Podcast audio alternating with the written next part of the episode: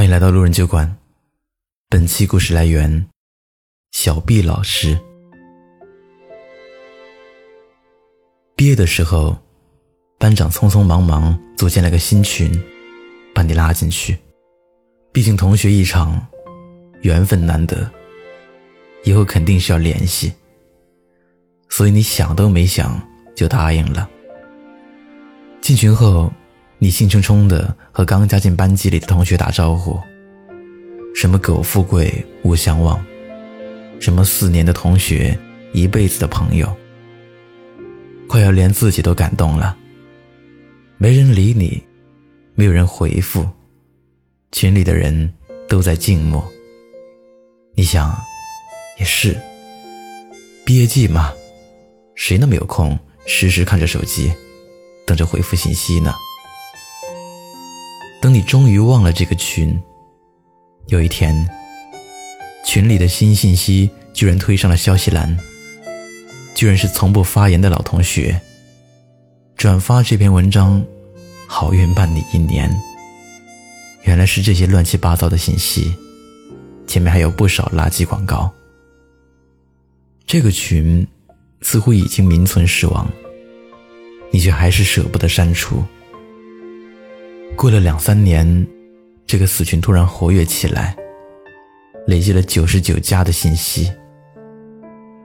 原来，班长组织同学聚会，也因此，大家开始聊起来。你看得心惊胆战，生怕同学提起你的名字，脑中开始组织各种措辞。万幸的是，没有人提起你；遗憾的是，没有人想起你。是啊，多么无趣，多么可悲。同学一场三四年，竟然没办法给别人留下一个名字的印象。原来许多同学不过是萍水相逢，谈不上友情，也未必值得珍惜。当年你们或许未曾迎面打招呼，如今却被百般揣摩与试探。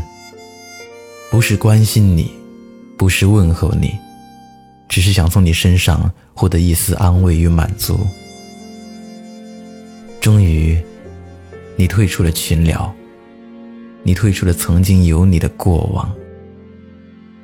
一生中，我们加入了无数个圈子，又最终逼迫自己逃离这些圈子。人生就是这样，先自己动手给自己画一个小小的圆。美其名曰人生规划，然后自己跳进去，在圈子里瞎忙。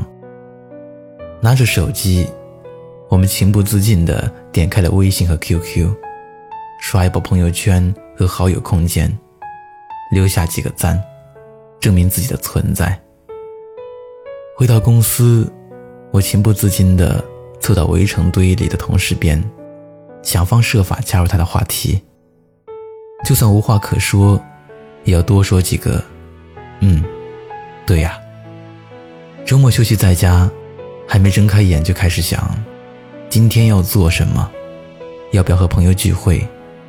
找谁更加合适？我拼尽全力加入各种圈子，却逐渐失去了独处的能力。有时候，一群人聊的事情，其实你根本不感兴趣。但还是想插嘴附和，以为别人会因此注意到你。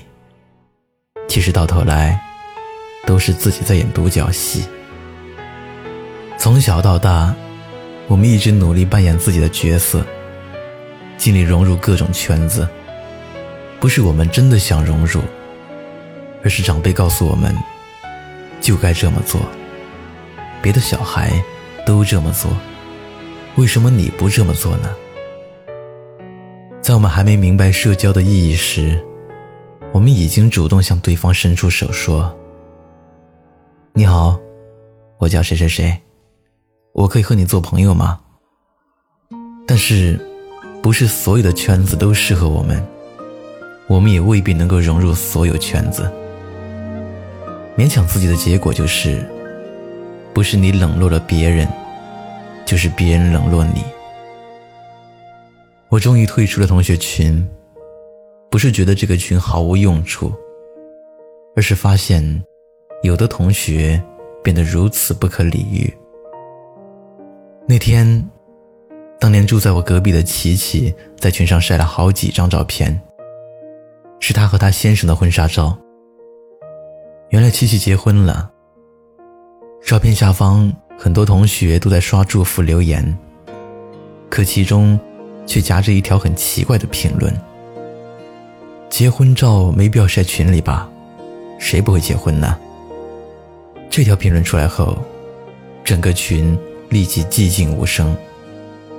过了许久，有些同学竟然附和他的观点：“如果是我，我只会晒到朋友圈。”琪琪，你这么早结婚，不想着再奋斗几年吗？作为当事人的琪琪一直没说话。几分钟后，琪琪退出了同学群。我觉得那些同学说话太尖锐了。琪琪本来就是班里的组织委员，当年跟大家的感情都挺不错的，所以结婚了才想着和大家分享结婚的幸福。没想到自己开开心心的想和同学分享，却被同学嘲讽和打击。三观不合的人，永远没法融入到一个圈子里。就像电影《芳华》中的刘峰和何小萍。刘峰自愿做部队里的活雷锋，对同志的帮助事无巨细。别人不愿意做的脏活累活，他都主动承担。就因为一时冲动，被所有人口诛笔伐。何小平出身太差。从小就被歧视，被孤立，他无法从这个群体中得到半点温暖。只有刘峰愿意给他关怀。这也许就是严歌苓想从电影中向我们传达的价值观：活在集体中，你始终得保持自己。我们都离不开圈子，活在圈子里。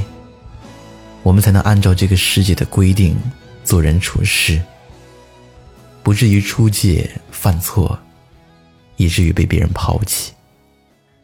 可人生始终是我们自己的，没必要活给别人看，也没必要时刻关注别人的人生。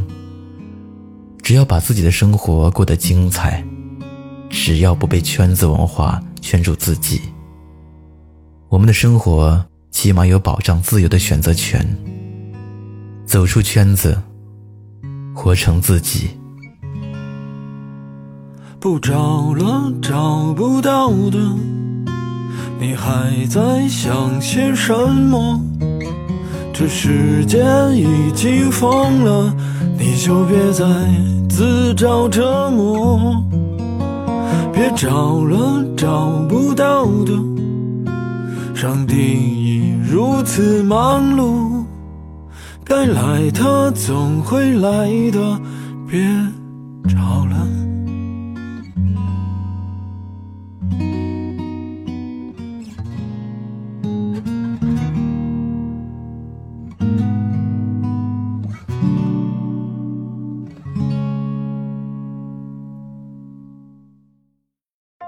嗨，你好，我是程东。